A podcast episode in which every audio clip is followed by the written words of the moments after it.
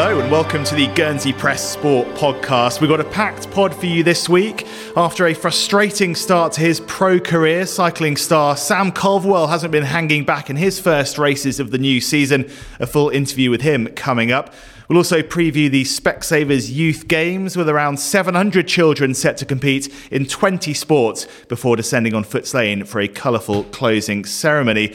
Plus, we'll look ahead to what else is going on over the next seven days and pick out our highlights from the last week. Uh, with me today is Guernsey Press Sports Editor Rob Battiste. How do? And the rest of the team from the sports desk, Gareth Le Prevost. Hi, Tony. And Jamie Ingrell. Hi. Uh, well, chaps, let's start with our picks of the week. Lots to enjoy um, in recent days. Uh, Gareth, let's come to you first because we've had the, the start of the cricket season and some strong performances to lead off.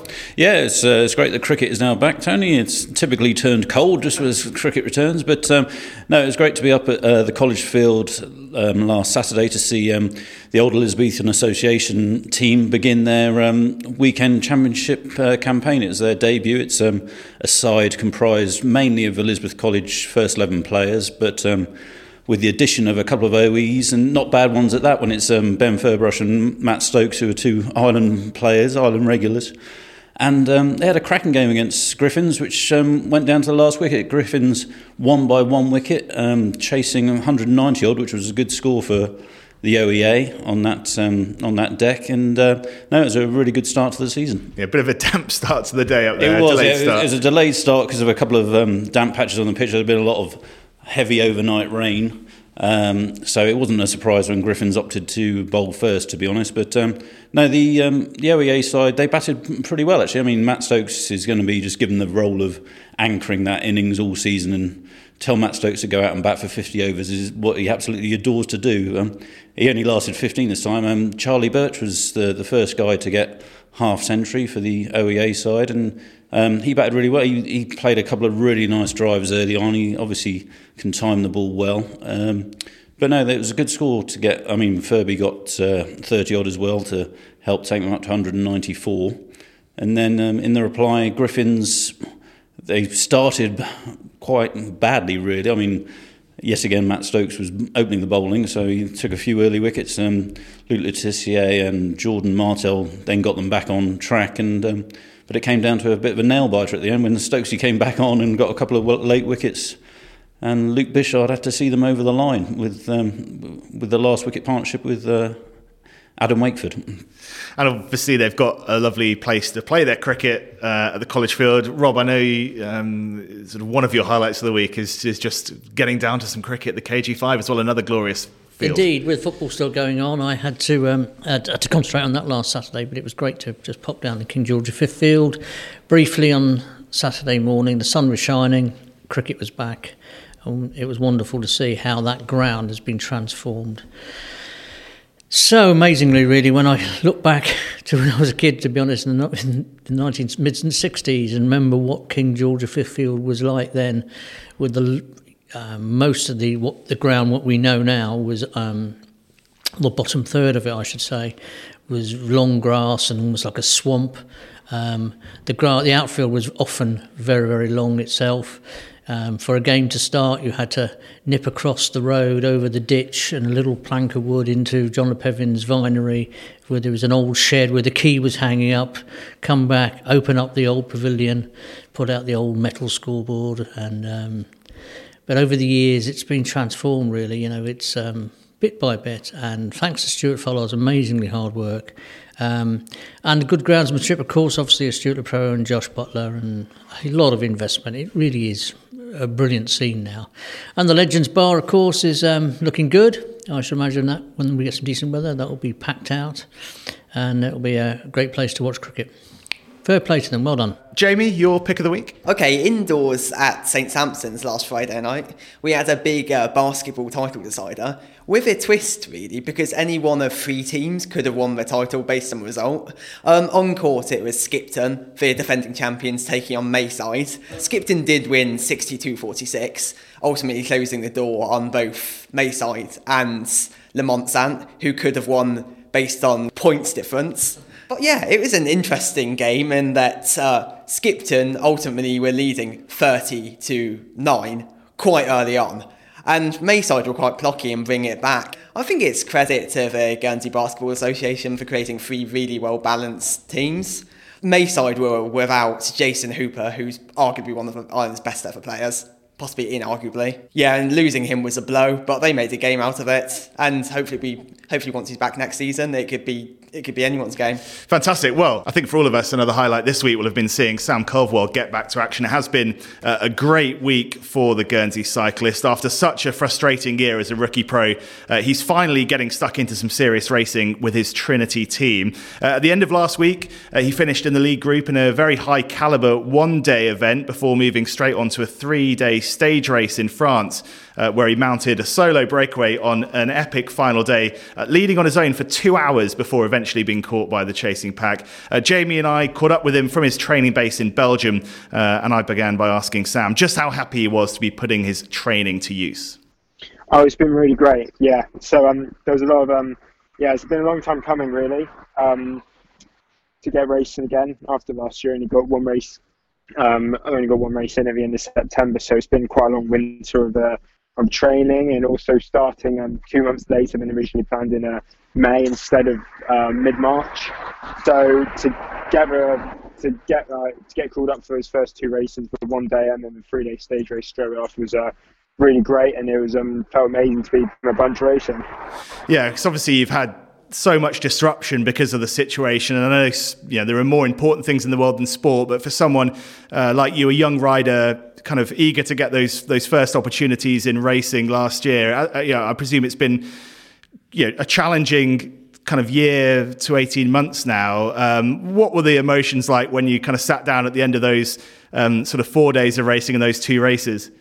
The morale was really high. Um, on, like, on a team level and on a personal level, I think the boys we all rode really well as a team and showed that we could be competitive and on a personal level, I was really happy with how I performed, which um, gives me a lot of confidence going forward into other races, and also gave me confidence that like, my preparation over the winter um, has gone well, and the uh, the hard work I put in has definitely paid dividends. Um, and just hoping it comes together and we get a, a personal result at one of the races at some point this year. Yeah, well, we, yeah, we certainly wish you all the best with that. I mean, talk us through those first couple of races. Then the first one was a, a one day event, and then you were straight into a stage race. Yeah, that's correct. So the first race was in Belgium. Um, uh, it was called Circuit de Wallonie. That was quite a high level race out of 1.1, which meant there was um, World Tour and Pro Conti teams there. So um, the level of competition was very high. Um, but I think I showed myself well. I was happy with how I felt. Um, I tried to get into the breakaway for the first 50k, but um, nothing was sticking. Um, it was a very fast pace with a tailwind uh, tailwind start. So yeah, it was kind of full gas from the start. Um, no able to get away, and then midway through the race, we hit a few short climbs which split the peloton because they were quite narrow and. Um, positioning wise, a few of us were a little bit too far back, but then after the split, we all got back to the front again. And um, yeah, unfortunately, a few guys, a few guys didn't finish, but um, three of us on the finishing circuit, three of us managed to get up there and finish in like around 30th and top 30. So uh, yeah, I was really happy with my performance and how I felt, um, especially first race back um, with such a high level of competition. Um, I was happy with how I felt during the race and also um, and yeah, and how I was fe- I was feeling at the end and they're kind of mixing it. So really pleased with that. Going back to before that race, like before you actually went to the start line, uh, I imagine that it's probably sort of a bit on the unknown since you haven't raced in so long and you're stepping to such a high standard of racing. Of, in terms of expectation, would you say you beat your expectations by finishing in that lead group? Um, the, the thing, the thing is, I, the thing is, I wasn't too sure what to expect. It was um, it was a high field, like you said. It was also um, quite a long race, one of the longest ones I've done at 194 kilometres, I think it was. It was something similar to that. So I knew it was going to be, um, yeah, I knew it was a long race. Um, so yeah, it was, it was a tricky one to have any sort of expectations because jumping there after no racing, it, it can often be like quite a shock to the system. Um, like the pace can just go up and you're, you'll be like, whoa, this is harder than I expected because you're not used to it, um, and you can get dropped quite easily. So I was really, I really didn't know what to expect. So I think I'd say I surpassed any real expectations in kind of finishing like um, finishing fairly up for. I mean, I wasn't um I wasn't like in there for the win in like the sprint, but I was still in the lead group and Leah dropped, so that's um, all like huge positives to take away from the racing. Yeah, that must have flowed really nicely then into the, the stage race you did, and there was a pretty epic solo breakaway. You uh, you kind of kept everyone trailing behind for a good chunk of distance.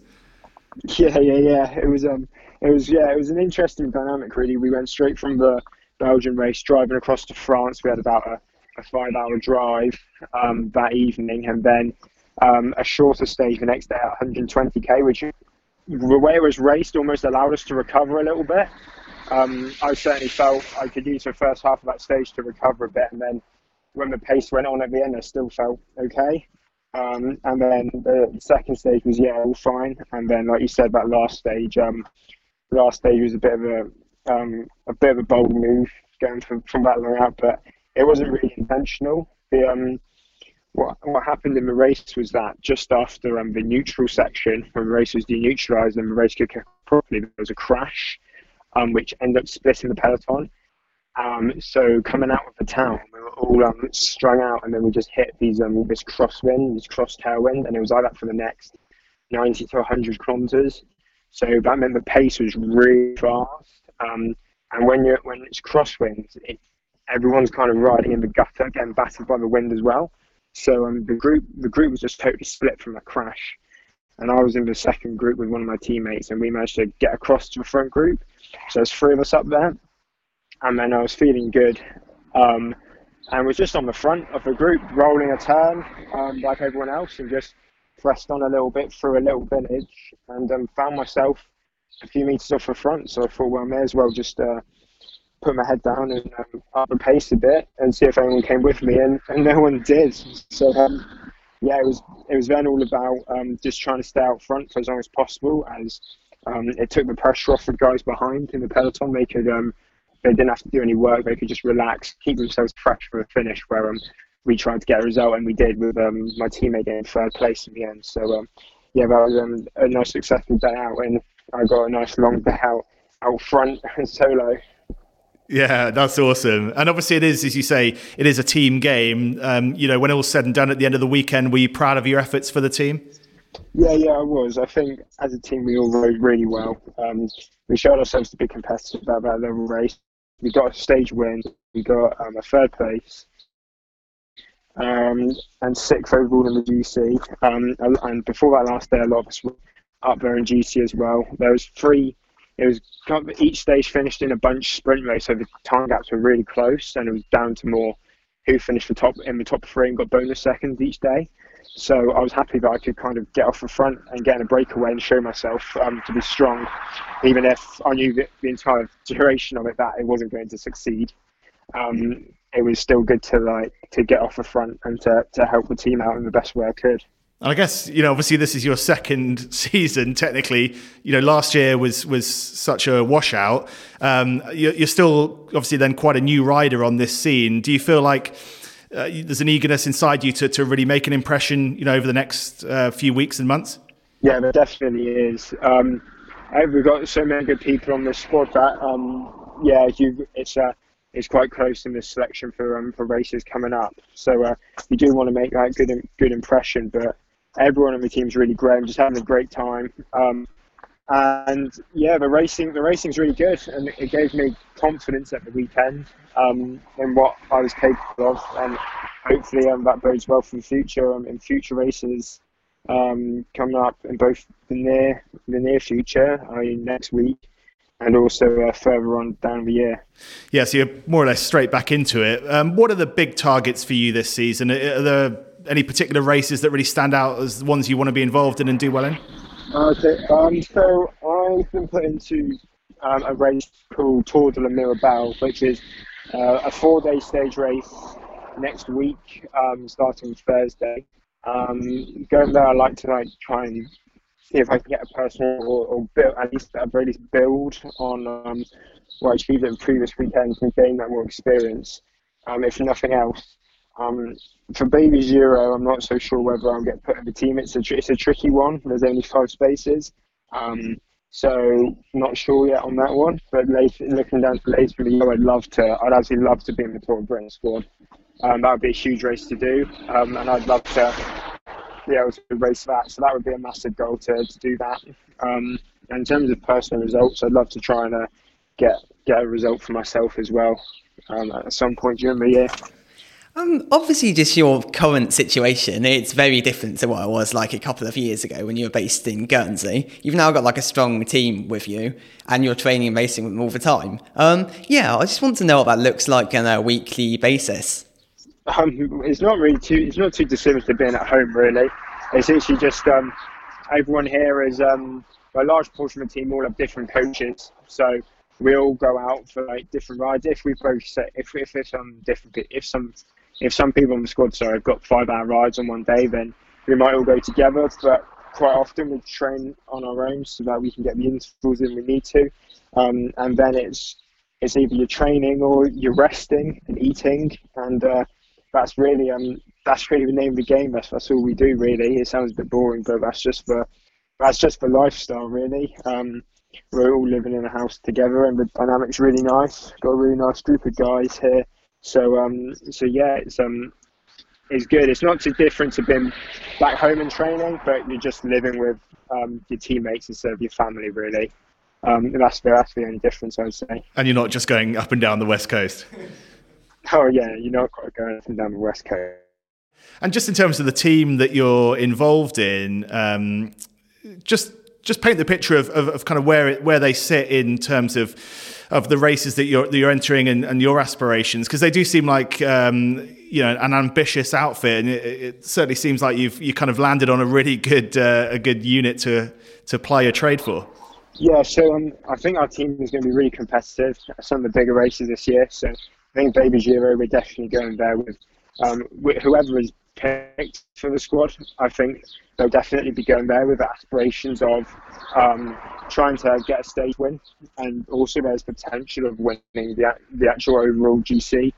Um, so we have a couple riders who have the potential to do that. So that would be um, that would be a huge result. Um, yeah, and also another there's other big under 23 and senior races we plan on doing this year where the team's aiming to just show themselves and the riders on a personal level will, will all be trying to get results. Um, myself included, we'll be trying to get results just so that we can uh, build our own Palmares really. So um, we have that we have that on our CV as it were to try and move on to, uh, to a higher level team in the future. But I think um, yeah, I think the team could be really competitive this year and we've got a good setup. I know, like, okay, about a year and a half ago, you've you, you obviously had your breakout 2019 season, and you had quite a, you were kind of in demand from quite a few teams, including like a few British continental teams. Yet you went for sort of an under 23 elite team who have now become a continental team. Yeah, I just want you to go back to that decision, like how glad you are that you decided to do that.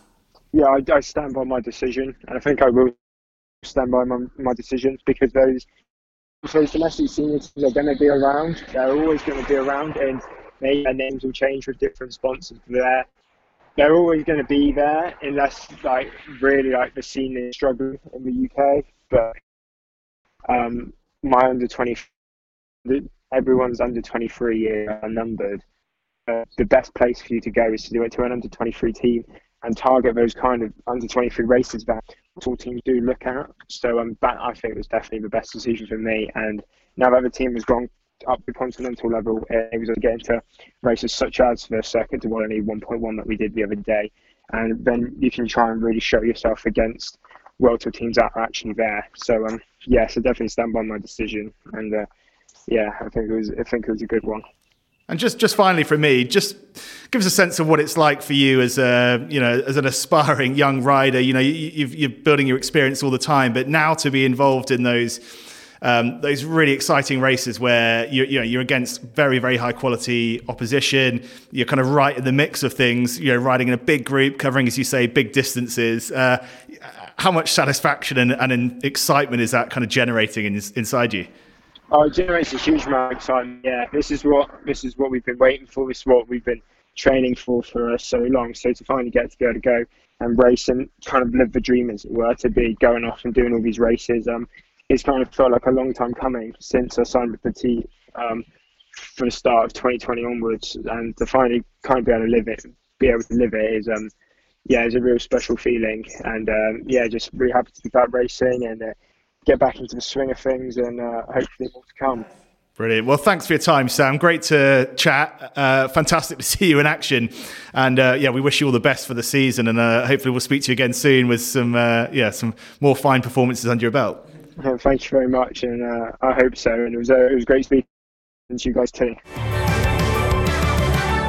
Welcome back to the Guernsey Press Sport podcast. Uh, great to hear from Sam Culverwell there, uh, and great to, to see him doing kind of so well after such a, a, long time, pretty much waiting on the sideline. Yeah, what he didn't reveal though is did he give um, young Jamie here any tips on how to mount curbs in light of Jamie's recent accident where he managed to bite the dust and Braun Mazel Road at six o'clock in the morning?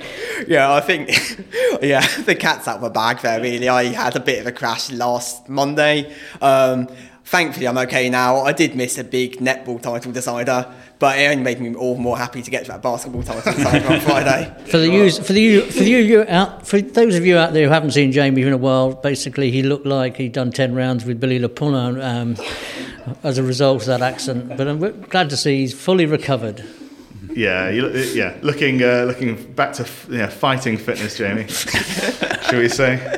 Um, Right, well, let's move on. Now, it's got to be one of the biggest sporting gatherings I think we'll see outside of the Island Games. Uh, Saturday's Specsavers Youth Games will bring together some 700 children for a day of competition and sporting camaraderie. Uh, now, in its ninth year, uh, the biennial event features 20 sports with the youngsters taking part, encouraged uh, each time to try something new. Uh, I spoke to Nikki Will from the Guernsey Sports Commission and asked her what it's all about.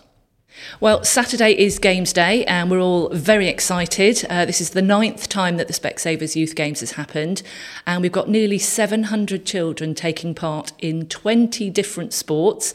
They'll all be competing in their sports in the morning, uh, representing their six different districts, and then we're getting them all to Footes Lane for a fun and usually quite loud closing ceremony in the afternoon. Yeah, massive numbers. Uh, how does it actually work on the day? How do you uh, split up the, the children and, and kind of what sort of things are they going to be doing? Well, it, this kind of goes back to when we launched it in January, and all the children had a little brochure which explained the 20 sports that were on offer, and they had to put down five that they were interested in. Now, the idea really is they try a sport that they haven't done before. They put down the five sports, we gather all that information together, and then we allocate them out, and, um, and they get one of their five sports that they've chosen. Then I think probably the earliest we started was around the beginning of April. They go and they have uh, up to six hours of training and coaching in their allocated sport, and that's all in the run up to the Games Day competition that takes place on Saturday. Fantastic. So, is it competitive on the day, or is it kind of more about finding your way into a new sport for these kids? It really is about the kids having fun. Obviously, there is a little bit of a competitive edge because every kid wants to be part of the winning district, but really it's about having fun, it's about fair play, it's about meeting new friends because you're not necessarily going to be uh, in the same sport as your friends from school. So you might be meeting uh, other kids from uh, living in your district as well. But really, the emphasis is on having fun and having a really positive experience of sport. What's the sort of hope from it? Is it that you know, just to, to give children the chance to perhaps, yeah, try something they've never tried before, yeah, and ultimately, you know, find something they might love and, and carry on with, I guess. Absolutely. I mean, the Sports Commission is all about increasing participation across the board, not just with kids, but if we start with children and they have a positive experience and they get to try a, a real range of different sports, there's going to be something for everybody out there. And thanks to Specsavers and the Youth Games, we have this amazing opportunity to let them try new things. And with 20 sports, we've got two new ones this year, lacrosse and climbing. There's some individual sports, there's some team sports. You know, there really is something for everyone. And then I think if they do have that positive experience and the sports themselves have the opportunity to say to the children, once the youth games are finished, how about you come down and, uh, you know, join in some of our other training sessions, uh, I think it's a win for everyone.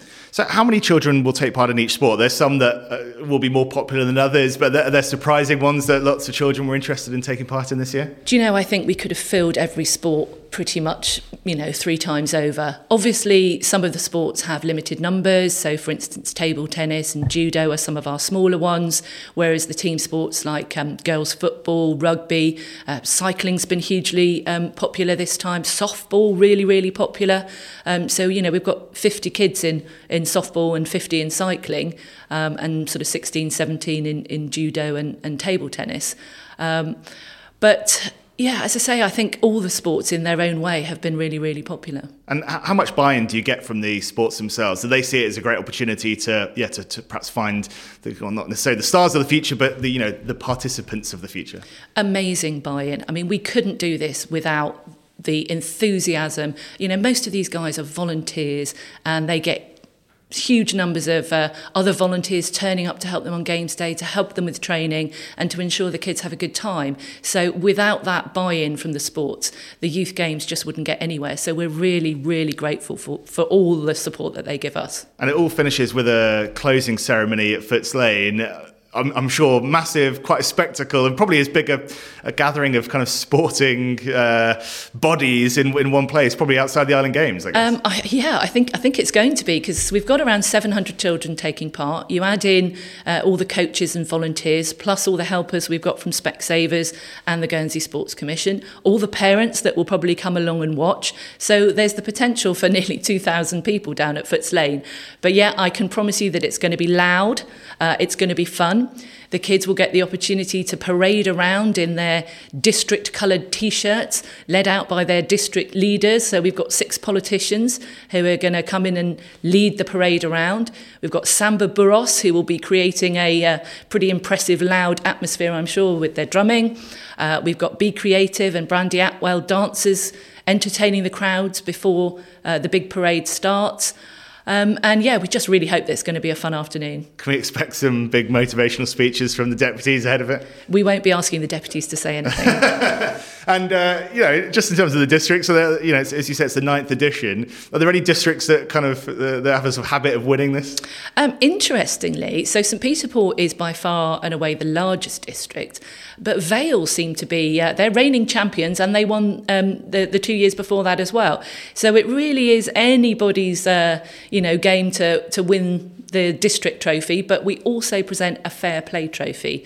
So we ask all of our sport coaches and volunteers to nominate the district that they feel best represents fair play, looking out for each other, um, and uh, so there's a lovely fair play trophy as well that's going to be awarded on the day. And just finally, obviously, as you say, it's um, the children are from the final couple of years of primary school. Why is that such a crucial age, you know, to, to offer this kind of event? Again, I think we all know that um, when children get into secondary school, there does tend to be a little bit of a drop off, especially as they get a little bit older in the sports that they do.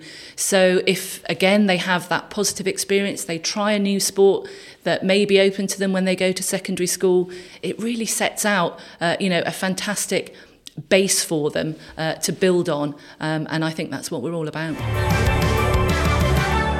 Well, we wish all those taking part in the Specsavers Youth Games the very best of luck this weekend. Uh, perhaps there should be a veterans version for us older athletes. I don't know. What, what, what sport would you take up now, guys, if you. Uh, the slowest the moving one available, I think. um, I'd look to bring back Shove Halfpenny. Great sport. Wonderful Friday nights. okay, we'll leave it there. Well, we better not go there. Yeah, exactly. Um, well, let's have a look at what else is coming up this weekend. Uh, Rob, we now know that Saints will be presented with the Premier League title on Saturday. They beat uh, Bells 4 0 uh, on Wednesday night. We'll chat a bit more about their title uh, victory on the football pod on Monday, but yeah, it was a deserved one, wasn't it? Yeah, it, it, it, it was. Um, they've been looking champions every inch champions for several weeks, and against Bells the other night, who were, were plucky, but I'm afraid they haven't got the legs in the side at the moment. They've got a lot of injuries, and it was a, a pretty old side. They were organised, but once once St Martin's got ahead, they just powered through. And um, four 0 it could have been six or seven, to be honest. But um, no, it's good to see them finally rewarded with that trophy. Um, they have a fantastic attitude to the game, and it's borne out by the likes of seeing likes of Simon Gill working his socks off on the training field next door, trying to get back from injury. They are a very fit side, a very powerful team, and they, um, and um, very worthy champions. Yeah, and they capped it with a, a fine goal. Dom Yome nodding in their fourth, and it was a really nice way to end Oh, it. it was a terrific goal. I mean, it started out with Louis Hunter picking the ball up, just probably on halfway, sliding the ball forward to a Cowler Lasher, who'd just come on as sub and was pretty um, very effective on this occasion as a sub. Um, looked very, very lively. Cut in, then whipped the ball out to the right. George Mason near the right corner flag. He held it up briefly, knocked it back for Dom, um, Danny Hale, who whipped in his fantastic cross, and bang, Dom was up there. Shades of Henry Davy in his pomp, and powered home the header just underneath the crossbar. Yeah, it was a delightful team goal. Um, yeah, head to our Twitter feed uh, at GSY Press Sport to see it. It's worth uh, checking out for sure. Uh, Jamie, it's going to be a big weekend for the Chalmers brothers. In fact, a big, big weekend for a, a Guernsey quartet on the track. Um, yes, so we have a 4x400 metre relay squad in action at the prestigious Loughborough International. First time we've actually had a team there. It's led by none other than Cam Chalmers, our best ever 400 metre runner. And we also have his brother, Alla, in action. Alongside Peter Curtis and Sam Wallbridge, um, they'll be targeting a record from 12 years ago, which Guernsey used to win gold at the Island 2009 Island Games. And it'll be interesting to see how they get on obviously having those two in the squad will be a huge boon and it's overall a very young exciting squad. And it's all about getting to the commonwealth games isn't it? Yes yes it is. So they actually need to run slightly faster than the old guernsey record to get the a standard which is the aim for them. Yeah, um, and it's good the fact they've got international opposition to run against England, Scotland, and I think there's a Loughborough international or represent you know invitation team in action as well that they they'll certainly have the perfect oppositions, perfect opportunity to do so. Just hope the weather behaves itself and there's not a, a force six blowing and makes the you know slows all the times down. But given good conditions, I think they may well get that time. Yeah, and after a long winter of training down at Footes Lane, more or less on their own, it's all go for the Chalmers brothers, isn't it? Because they've both been called up to compete in Poland in a couple of weeks' time, Alla's first senior GB cap. Mm, yeah, especially for Alla, it's an amazing opportunity, but it's an event where Britain will only send one athlete per individual event. So to see both of the Chalmers brothers on the lineup is, yeah, impressive stuff. Yeah, we'll look forward to seeing how they go in that and how the quartet go in Loughborough this weekend. It'll be very interesting. Uh, closer to home, Gareth, we've got the Island Men's Golf Championship. It's going to be a windy one. Yes, I'm going to be blown off You're course wincing. yet again. Every time I go to L'Ancresse these days to report on any golf, it's blowing an absolute hoolie, and I've got about five layers on, and even that's not enough. Uh, last weekend for the Piccadilly and Brymay, the first 36 hole major of the season, um, it, it was verging on unplayable come sort of mid afternoon. It was blowing so hard, and it, it almost wasn't. I, I know he said it was a surprise afterwards because of the way he's been playing, but it wasn't that big a surprise that Mick Marley came out on top because he's got so much experience playing in those sort of conditions, and he he, he knows how to get through those sort of events. But um, yeah, the Ireland Men's Championship it was due to be a 36-hole qualifier on Friday. They've actually taken the decision to halve that. They're only going to do one round because it's supposed to be four-seven, and I don't think anyone really wants to be out there for 36 holes in a four-seven.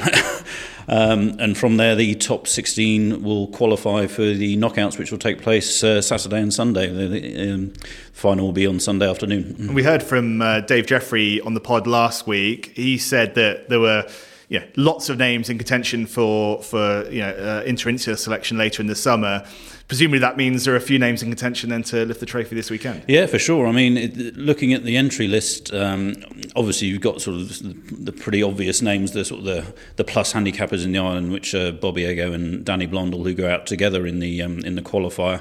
Um, but just recently, the quality of ball striking in sort of like the Scratch League and the Piccadilly and Brymay and things like that, you can tell that there are players in decent form. Um, Jez Nicol, who won the Island title a couple of years ago, he's looking really good. Um, Tom Le Huray is obviously defending champion and he's got that sort of mentality now. You can tell with Tom, um, certainly since last year's win and, and a couple of his other wins recently, he's got more confidence because of it, and he'll go out. He, he won't be giving up his title easily. Uh, but yeah, there's there's quite a few who'll be in contention, and I wouldn't be surprised if it was one of the sort of the older generation. If the wind does blow all, all weekend, they know how to play in those conditions. So it'll be interesting to see who comes out on top. Gareth, I'm interested with the fact that it's been sort of sliced in half in terms of the qualifying. That might well be the spell the death knell for the current format. of early stroke play, 36 hole stroke play to qualify for match play stages? Yeah, possibly. I know that um, some players uh, w- would much rather the um, the old format of just straight knockout, played it sort of each evening throughout a week. Um, the format of 36 hole qualifier and then top 16 going through to knockout, it's it's pretty arduous by the end of it. If to win it, you have to play basically six rounds in three days, and that takes a lot out of you. Um, so it perhaps favours the more physically active youngsters. Those ones. Um, funnily enough, since it's since it changed to that, Des Nicol won his first one. Um, last year it was due to be that format. Um, it turned into something slightly different because of, because of COVID. But um, Tom Lochero came out on top. So we've had two in their twenties win the Ireland title since it changed. Um, personally, I rather the the straight knockout um, format just because of the drama it brings and the, the chances of seeing upsets, and it's a lot easier to follow that way as well. Even though instead of having just three days of um, freezing yourself on on L'Ancresse, that, that with the knockout round you might have five, six, seven.